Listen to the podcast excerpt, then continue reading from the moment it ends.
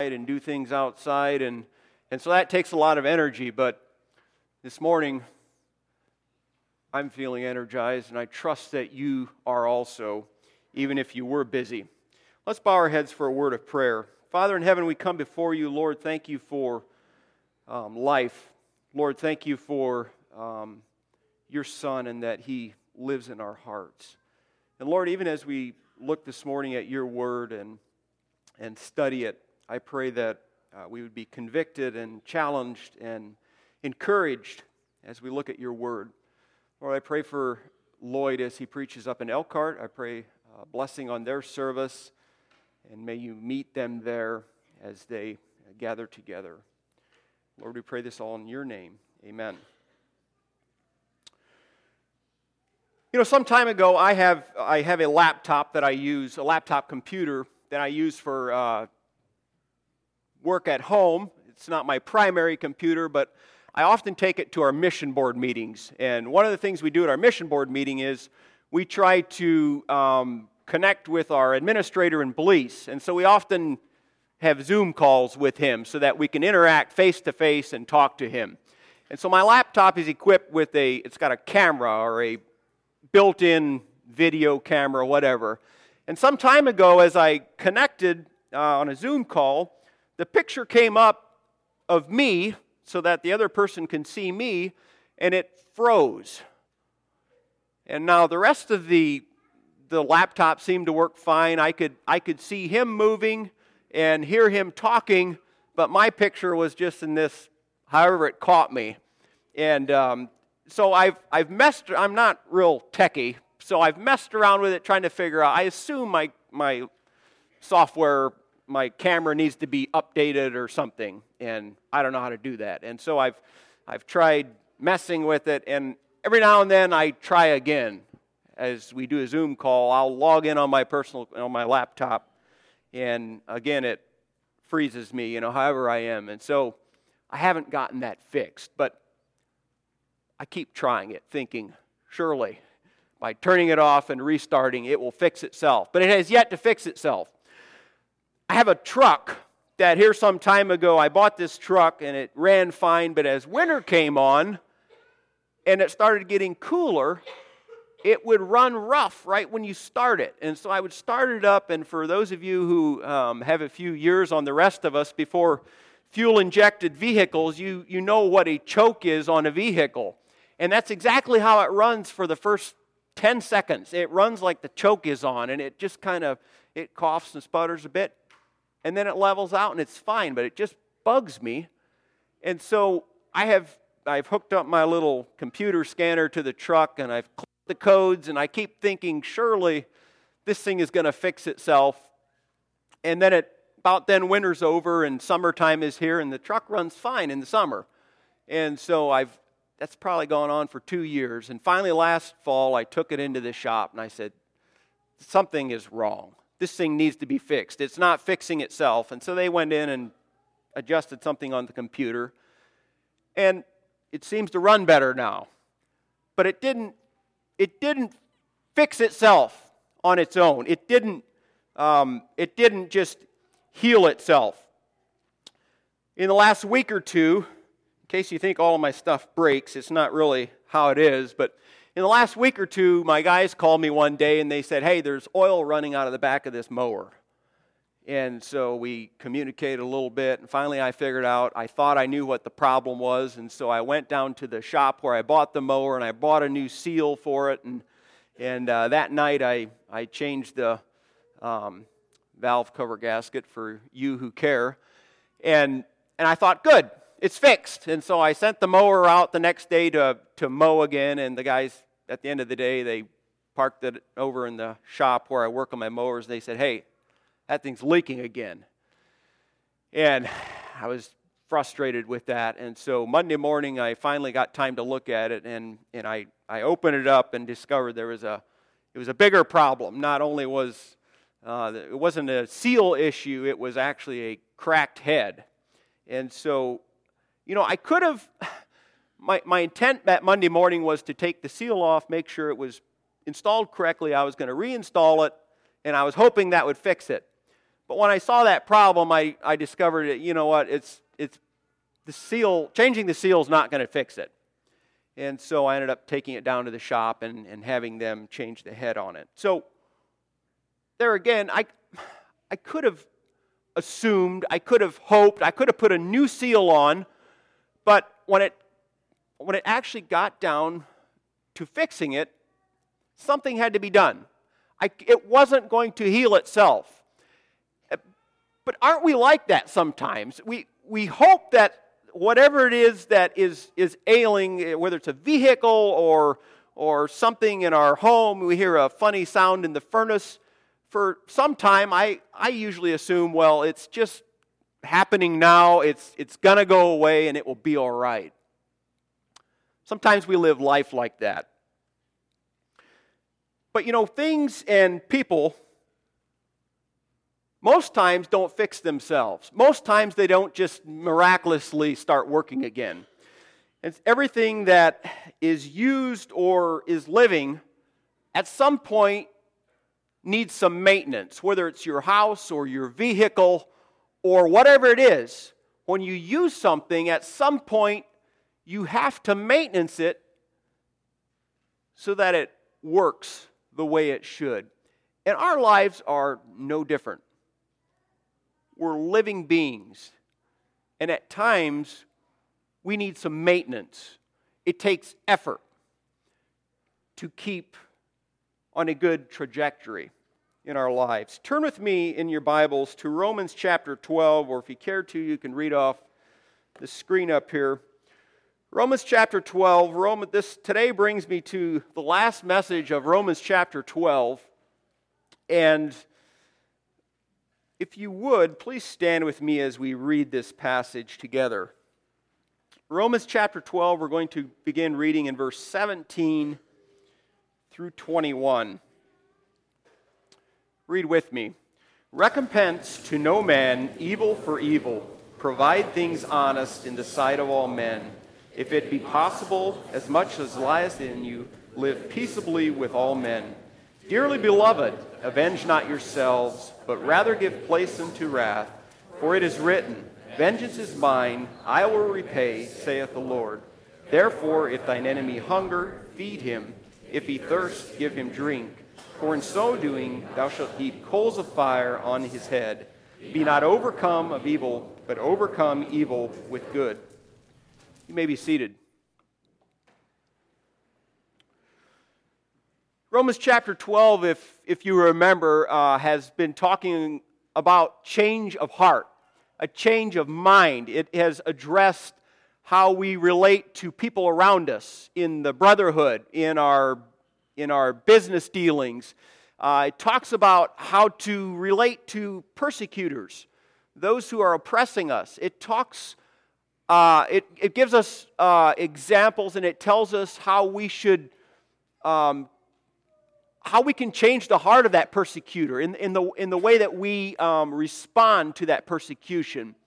And then, way at the end of this chapter, there's this short verse.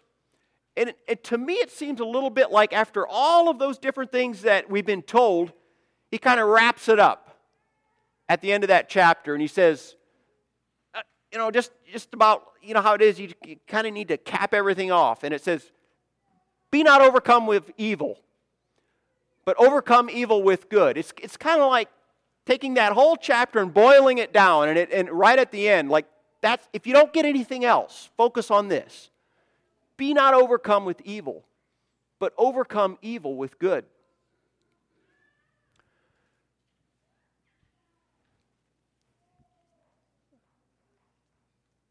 Look at that phrase a little bit. Be not overcome with evil. The idea that the picture that I get in my mind of being overcome with evil is I'm headed on a pathway. I, I, have, I have a goal in mind, and I'm going this direction. And when you're overcome with something, often it, it comes up from the back. And so it's, it's, it's overtaking you. And, and often, if, if you're running, the other day at the races at school, a runner who's really focused doesn't worry about the people behind him. But he's looking at the goal and the people he's trying to pass in front of him.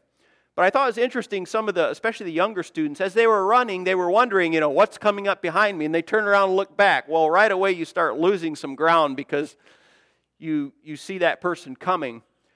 But it's a little bit that idea where I'm focused, I'm going, and all of a sudden this thing comes up from behind me and it overtakes me. It, it passes me. It, it, it gets a hold of me. And that's a little bit how evil does sometimes, where I'm living my life, I'm, I'm going, but if I'm not aware before I know it, this thing just slips on me, and, and here I am, and I'm, I'm caught up in this. And how do, we, how do we deal with that? What do we do with that? I think it's important that we, we don't let ourselves be surprised by this evil. We need to be aware of it. But the other thing is, if we constantly focus on avoiding this evil, pretty soon that's what we start thinking. And so there's a balance between knowing what is around us and what is pursuing us, what is trying to overtake us, versus we're constantly looking behind us and we're just about, we're kind of running backwards in life for, an announce, for a picture, I guess. We run backwards in life because we're constantly trying to figure out what we need to avoid, what that evil is and we're, we're trying to stay away from it. Instead, he gives us the answer how to overcome that evil. And it says, but overcome evil with good. Over, so not focusing on, on the evil that's coming or that is that may overtake us, but combating that evil by trying to be overcome with good, allowing good to fill us. when we're focusing on doing good, it keeps us from being surprised and overtaken with evil because it's not our focus. We're not focusing on the evil, we're focusing on the good. You see, when I'm focused and full of good, it's difficult for evil to overcome me because I have a goal. I am, I am pursuing something good and I am focused on the, the good instead of focusing on the evil. When am I focused when I'm focused on and full of good, there's something else that happens. You see, I don't need to study and focus on the evil so that I know it's evil. But when I'm focused on what's good, when the evil comes up and begins to pass me and overtake me, I clearly see that. There's no question in my mind that I'm being derailed here. Something is coming on me. Why am I depressed all of a sudden? Why, why, am, I, why am I feeling this discouragement? It's, it's evident that something has changed. My joy has left. What, why is that? And I'm keenly aware that evil is overtaking me because I've been focused on what's good and what's right. And there's a, a stark contrast between those two things. And right away, I pick up on it.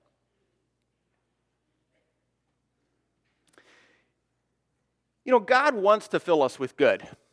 He really does. And I think all of us, if we're honest, would say, that's what we want. We want to be filled with, with good things.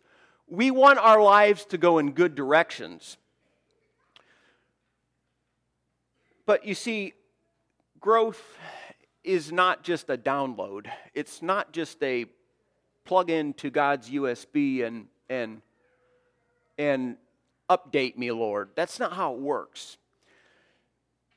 You see, even in nature and in some of those examples that I shared with you to begin with, nothing naturally gets better. You let any landscape, in my occupation, I'm very aware of this. You let any landscape go for several months, you let your yard go for two weeks right now, it doesn't get better, it gets worse. You look at your homes, they never get better. The squeaky doors get louder the longer you let it go. The loose screws get looser until they finally they fall out and the door latch doesn't work right. nothing gets better naturally. And our, we don't get on our own, don't spiritually grow and get better without effort.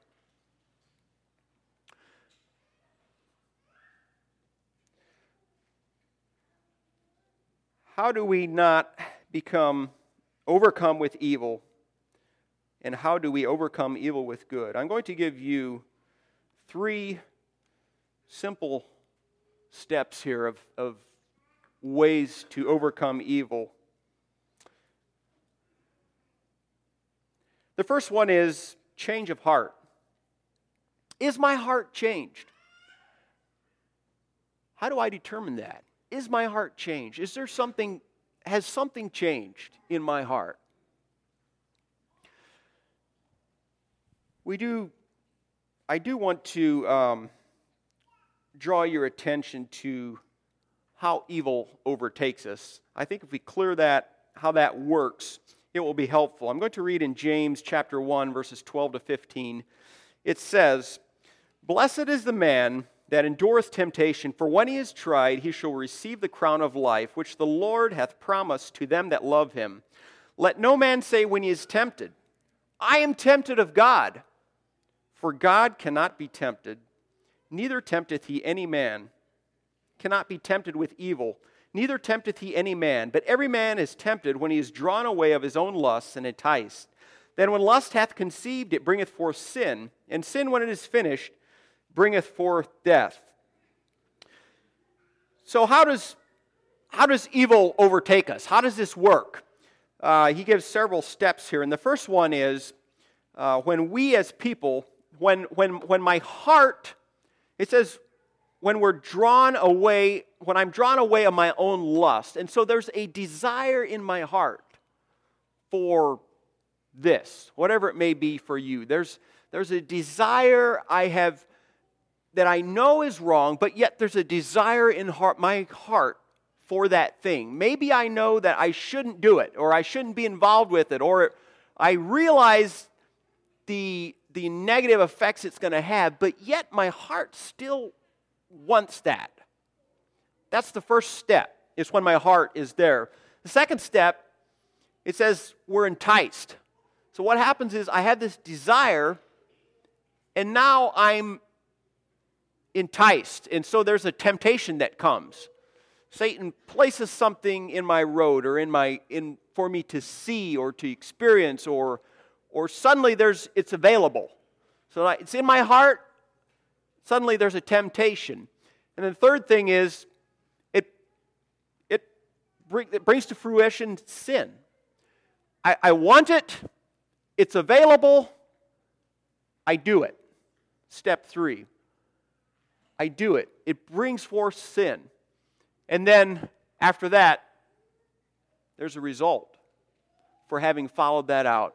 I wanted it, I was tempted, I said yes to it, and now it brings forth death.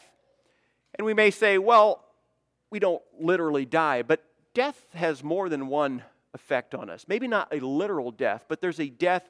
When I sin, when there's sin in my life, there's a death to the joy that I've experienced.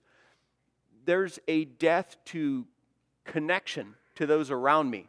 That gets severed because you can't have sin and connect well with people. There's a death in the relationships that I experience because of the sin in my life. There's a death to purpose. Suddenly, my goal, what I'm running for, becomes clouded. There's a lack of purpose, there's a, a lack of, of self discipline to reach that end goal because I'm, I'm distracted by what's going on. It's kind of like that race that I was referring to at school. If that child is running along, not only are they they're looking back at what's coming behind them, but then they stop to talk to their friend that's beside the track. You see, they lose focus of, of the end goal. They forget the race they're running. And that's a little bit how we can be in life sometimes. When I when I allow sin in my life and I'm living in sin, it's hard to focus on that end goal my, my purpose is, is suddenly gone in life. What, what am I here for? What, Why am I doing this? This is, this is hard. It's not even fun. Life is a drag because I gave in to that sin. And so that's, that's how sin overtakes us. So it gives us a little a uh, look into our heart. When our heart isn't where it should be, we're, we open ourselves to those temptations. Now, there are two types of temptations that I want to draw your attention to. There's, there's two ways that we are tempted. And the first one is a um, solicitation temptation, I'm going to call it. And so this is, I bring it about in my own way. And so maybe I know that X, whatever it is for you, is wrong, okay? So if I struggle, let's, let's say I have, I struggle with uh, looking at things I shouldn't on the internet. Pretty simple example. I, I, know, I know the specific pages on the internet that are not right for me. So I don't go there, but I go on the website where the pages are. So now I'm, I'm here. I'm kind of, I'm not going to click there, but sometimes things do pop up automatically. And even though I'm not going to click on that, we, we kind of hope a little bit that maybe that will, you know, I couldn't help it. It just popped up. It's, it's the whole idea, and this is a simple illustration, but we've used it for so many times, but it's just applicable. It's when I'm struggling with alcohol, it's probably not the best idea to go into um, Applebee's and sit in the bar area if, if that's what I struggle with. But can I eat in the bar area and not drink alcohol? Well, yeah, I, I can, but when I know I struggle with that, I probably shouldn't put myself in that position. And so that's one kind of temptation is when I, I place myself, I make myself vulnerable to the temptation. The second one is a circumstantial or a situational temptation. Now I'm, I'm driving down the road, I'm minding my own business, and suddenly I go past the billboard. Now, did I know that billboard was there? No but there's something there I shouldn't look at. See, that's outside of my my it, it was not I didn't have anything to do with that. Then I need to make a choice to look away. But I think we need to be aware that where our heart is, depending on where our heart is, we will find ourselves in more of the top type of temptations where I am placing myself, because of my heart's desire, because my heart hasn't changed, I place myself in situations that avail themselves to certain temptations. Instead of, we're all going to be tempted at times with certain things, whatever it is. We can't help that. Circumstantial, situational temptations. But we can help it when we place ourselves in those spots. Where's your heart leading you? Do I desire to do the sin, but I refrain because I know better? So in my heart, I know I don't want to do that. I make the choice not to do it, but my heart is still not changed. There's still something in my heart that desires that. Do I find myself in situations by surprise where I am tempted? Where do you find yourself? Are you placing yourself in situations that you're tempted? We need a change of heart if we're not going to be overcome with evil. The second thing is we need a change of mind. Philippians chapter 4 speaks into this. Philippians 4, verses 6 through 8 says, Be careful for nothing but in everything, by prayer and supplication, with thanksgiving of your requests, let your requests be made known unto God. You know, I think one of the first steps that we should, and that's just verse 6, one of the first steps in changing our mind is this very thing let your request be made known to God. Is, is bring it to God and saying, God, change my mind purify my mind, change it. In Luke, it, it talks about, remember the, um, uses the uh, picture of a father and his, his son coming to him and asking for food. And then he says, Well, would the father give him a stone? Or, or if he asked for um, a fish, would he give him a serpent? And he says, When you come to me, Jesus is telling them, when you come to me and you're asking for the right things, I want to give those to you. Friends, God desires us to have a changed heart. He desires for us to have a changed mind. We can come in faith without wavering. We can ask, we can beg of Him. We can, we can make it a daily thing. God does not get tired of us begging Him to change our heart and mind. It is what He desires for us, it is, it is what He wants for us. It is, it is essential for us to grow is to have a changed heart and mind. So I think we should ask, we should make our requests known. Second thing it says, and the peace of God, which passeth all understanding, shall keep your hearts and minds through Christ. And so, if we desire to have that changed heart and mind, I, I need to experience God's peace in my, in my life. To, to experience that change of heart and mind.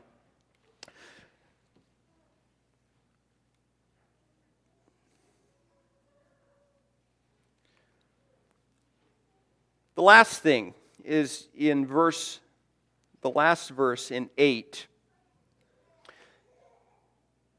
It says, Finally, brethren, whatsoever things are true, whatsoever things are honest, whatsoever things are just, whatsoever things are pure, whatsoever things are lovely, whatsoever things are of good report, if there be any virtue and if there be any praise, think on these things. What am I thinking on? What is it that I dwell on? You see, the things that I feed on, the things that I allow into my mind, are what, those are the things that are going to grow. And we may say, well, we don't, we don't, um, we're not into pornography, we're not into this or that, and we can kind of excuse ourselves. But sometimes things in themselves are maybe not wrong, but it's when we take in negative thoughts and negative things it does affect us. And so I, I challenge you this morning what are the things that you take into your mind? What are the things that you read? What are the things that you look at? What are the things, uh, the music, what is the, what is the music that you listen to? Uh, what are the podcasts that you listen to? What about um, the movies that you watch? There again, the difference of those two temptations is when I look at a movie and I see it's has a certain rating and I see underneath it why it's rated at that and I say, "Well, I can watch that and I'll just fast forward when I get to that scene." I'm placing myself, I've chosen to place myself in a situation, in a temptation. And that's a scary place to be, friends, is when I choose to do that. It says something about my heart and what's in it. The things that I l- let into my mind. I challenge you take inventory of your browsing history. Go through your browser and just, just look at the things that, what is it that, that I tend to look at most when I'm searching the internet? What are the ebooks that I've downloaded and that I listen to when I have my earbuds in and nobody else can hear or see what I'm reading? What about going through my podcasts and looking at my favorites? What, what is it I'm filling my mind with? Or what about the friends that I follow on social media? What are they all about? What is their what are the main things that they are sharing with everybody around them? And that's a it's a huge thing there. And I this isn't a message on social media, but if I can just caution us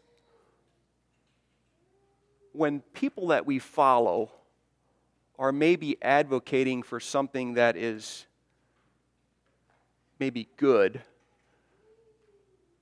but the way they advocate for that is by showing constant evil and dragging through the dirt and the grime in life that all of us face at times, depending on what our situations are, if that's their main focus, you are going to be affected by that. Because you're going to be enticed to look at that. Oh no, they have it so hard. Oh no, that's been done to them. That's discouraging. When I take that, if that's my daily diet, if that's what I'm feeding on, it affects our minds, it affects our hearts.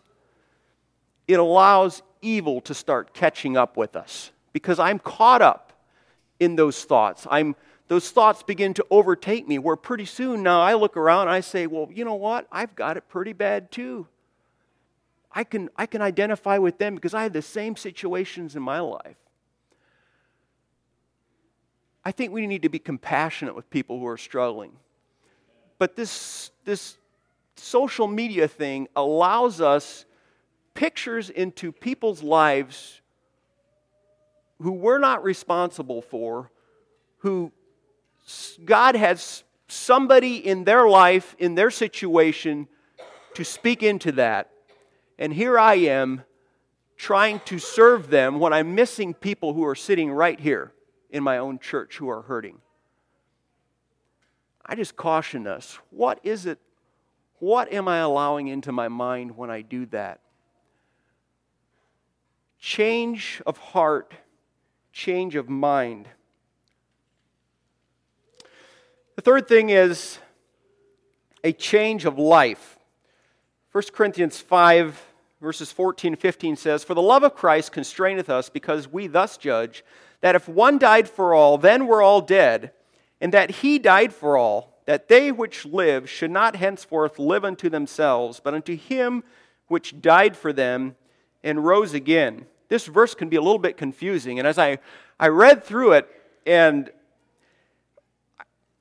in a nutshell, it's saying if, if Christ, if there's a reason that he had to die for all of us, if, if it was if it was of necessity for him to die for all man's sins, then evidently all man had sins.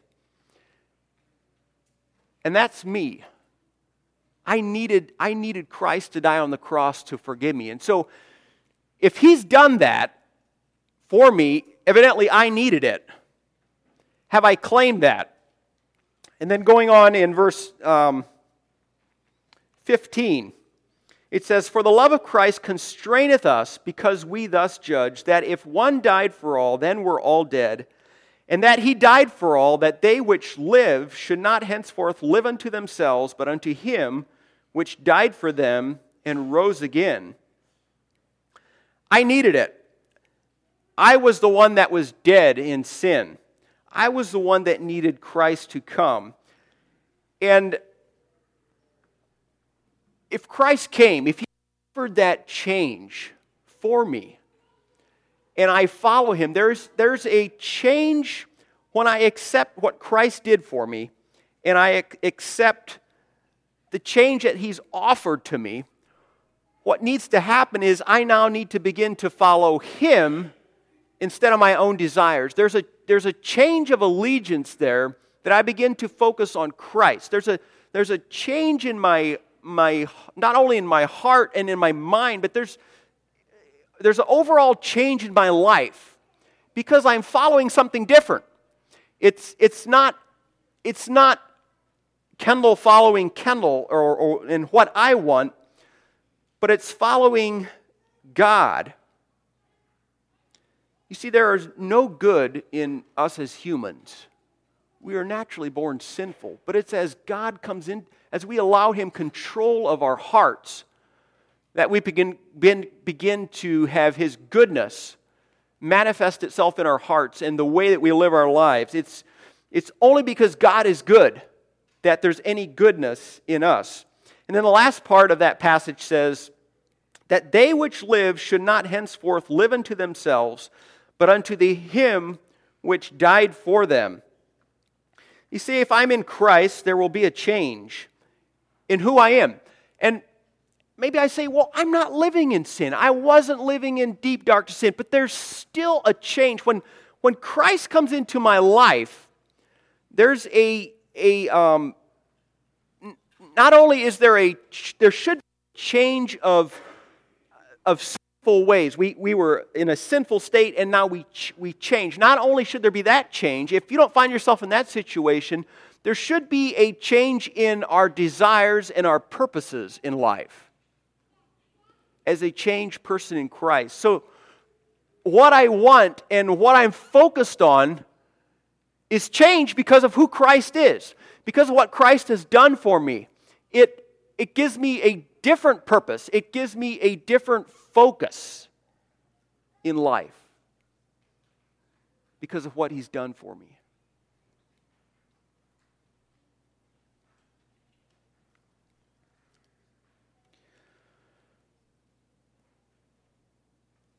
You see, I overcome evil when God is living through me in everything I do.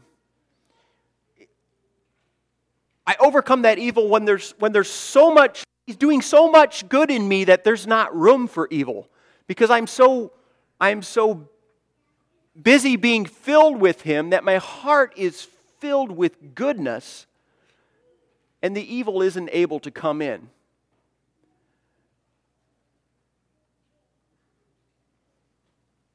I'm a new creature in him. Verse 16 and 17 Wherefore henceforth know we no man after the flesh. Yea, though we have known Christ after the flesh, yet now henceforth know we him no more. Therefore, if any man be in Christ, he is a new creature. Old things are passed away, and behold, all things are become new. There's a new creature, it's different it doesn't just look different on the outside. There's not just change on the outside, but there's something inside that's different. It's evident in how we live, it's evident in what I do. My focus and how I serve is different. My focus is now on serving the church, serving God, serving others, instead of how can I find pleasure in life? What can I do to fulfill my own desires? There's a change of focus. You see, I begin using my, no, I begin using God's business that He's entrusted to me. I begin using my wealth. I begin using God's wealth that He's given to me, that He's entrusted to me I begin using my family that God's blessed me with, the spouse He's blessed me with. All those things begin to shift, and now there's a purpose for those things. There's a purpose for my business and the blessings that He's entrusted to us because it's not for me, but it's for me to, to serve and to give back to Him and to serve those around me. It, it allows me to contribute to society in a godly way because of those things that He's entrusted to me. It allows me to influence and affect those who I come in contact with because I see there's something different in that person. It's a change of life, a total change of life and focus. Be not overcome with evil, but overcome evil with good. Don't let evil overtake you. Don't let it creep up on you and overtake you. But be intentional at becoming a new creature in Christ. Let's pray. Father in heaven, we come before you. Lord, thank you for the change that you desire in our hearts. Lord, I pray that you would change my heart, that you would change my mind and, and my, my life, and that I would um, have a correct vision of you and what you want in my life and heart.